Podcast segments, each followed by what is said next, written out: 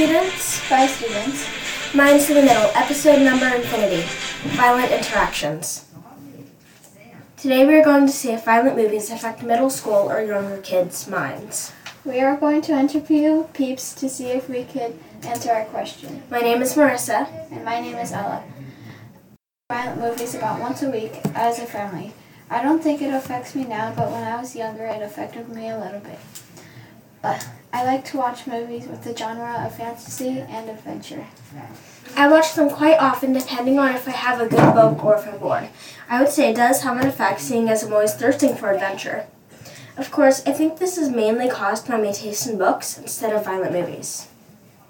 This is our first question and we'll be raising answers from two adult peeps. How many kids wa- how many of your kids watch violent movies or shows? How often do they do it? And what impact do you see as a parent? When, such as violence as in fighting, war, and blood? Answer number one given by Mary Jane Burchard.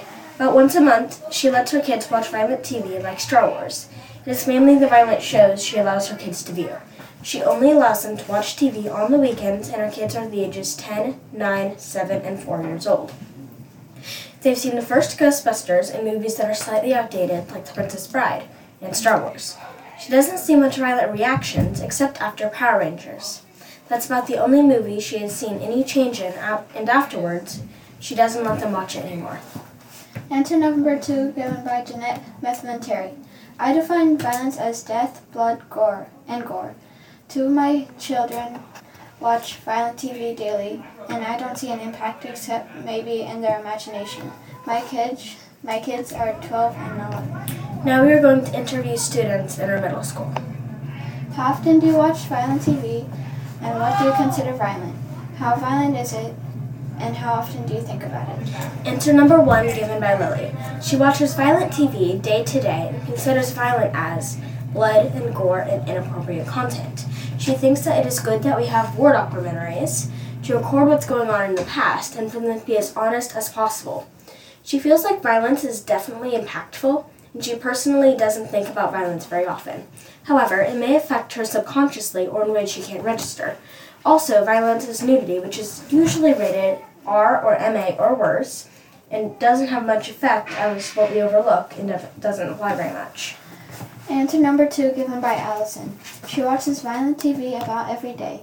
She watches all the DC shows and all superhero stuff, and she doesn't think that violent movies affects her.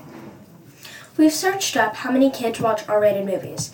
We found, according to, this, to a study released in the Pediatrics, more than 2.5 million kids between the ages of 10 and 14 watch the typical violent R-rated movie.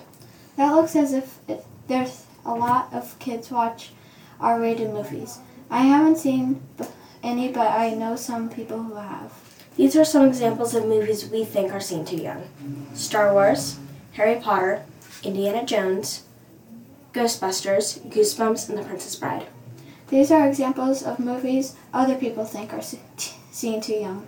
The Goonies, Anonymous, most Marvel movies, Anonymous, 21 Jump Street, Anonymous, Guardians of the Galaxy, Gwen Nice, horror movies, Ashley, It, Anonymous, The Witches, David.